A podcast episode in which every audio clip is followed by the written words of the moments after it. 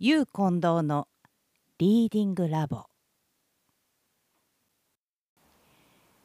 夢十夜。第十夜。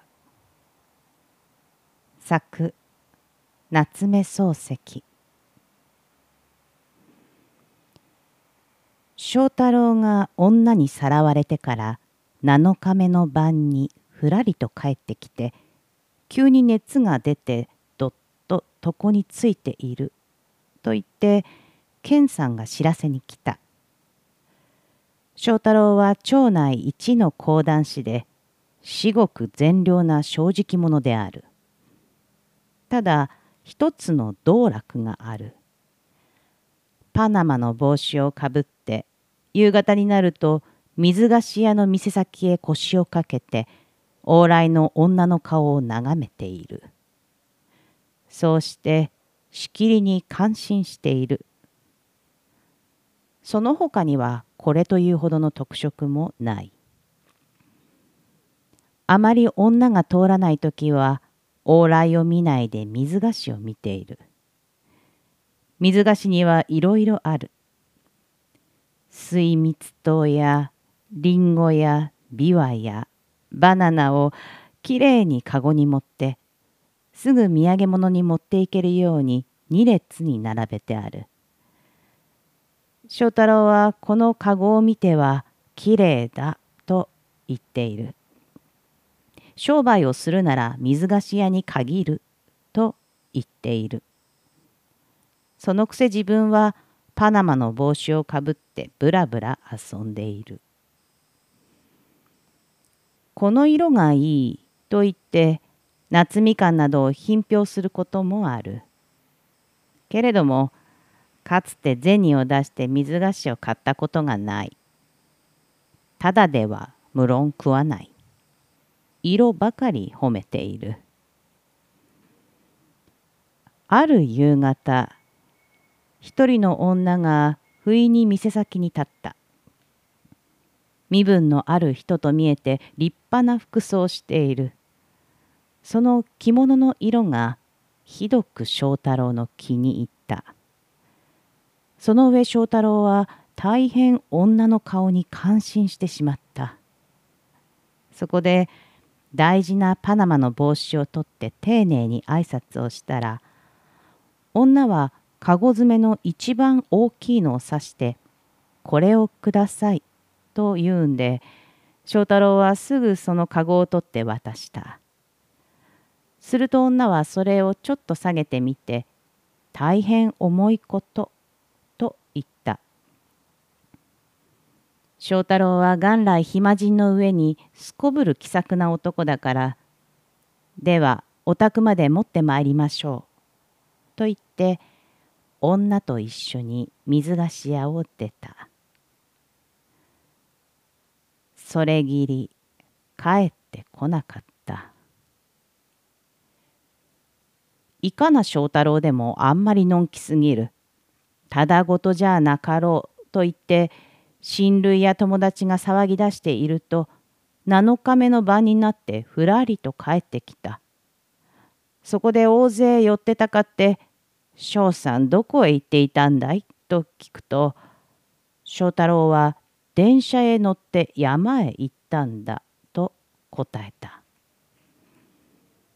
何でもよほど長い電車に違いない。翔太郎の言うところによると、電車を降りるとすぐと腹へ出たそうである。非常に広い腹で、どこを見回しても青い草ばかり生えていた。女と一緒に草の上を歩いていくと、急に切岸のてっぺんへ出た。その時女が翔太郎に、ここから飛び込んでごらんなさい。と言った。そこを覗いてみると、切り岸は見えるが、そこは見えない。翔太郎はまたパナマの帽子を脱いで再三辞退した。すると女が、もし思い切って飛び込まなければ、豚に舐められますがようござんすか？と聞いた。翔太郎は豚と雲右衛門が大嫌いだった。けれども命には変えられないと思ってやっぱり飛び込むのを見合わせていた。ところへ豚が一匹鼻を鳴らしてきた。翔太郎は仕方なしに持っていた細い瓶老樹のステッキで豚の鼻面をぶった。豚はグーと言いながらころりとひっくり返って切り岸の下へ落ちていった。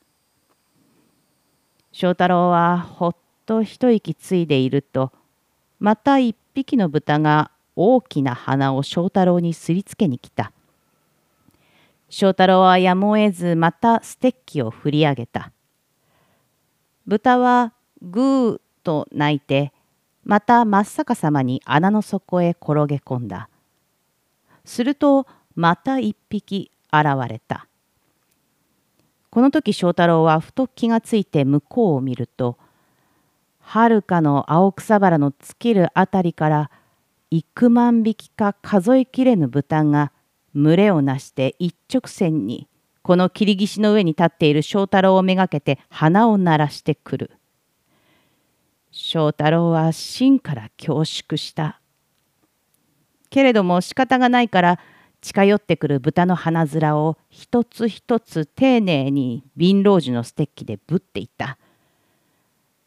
不思議なことにステッキが鼻へ触りさえすれば豚はころりと谷の底へ落ちてゆく。覗いてみるとそこの見えない切り岸を逆さになった豚が行列して落ちてゆく。自分がこのくらい多くの豚を谷へ落としたかと思うと翔太郎は我ながら怖くなった。けれども豚は続々来る。黒雲に足が生えて青草を踏み分けるような勢いで無尽蔵に鼻を鳴らしてくる。翔太郎は必死の優を振るって豚の鼻面を7日無番叩いた。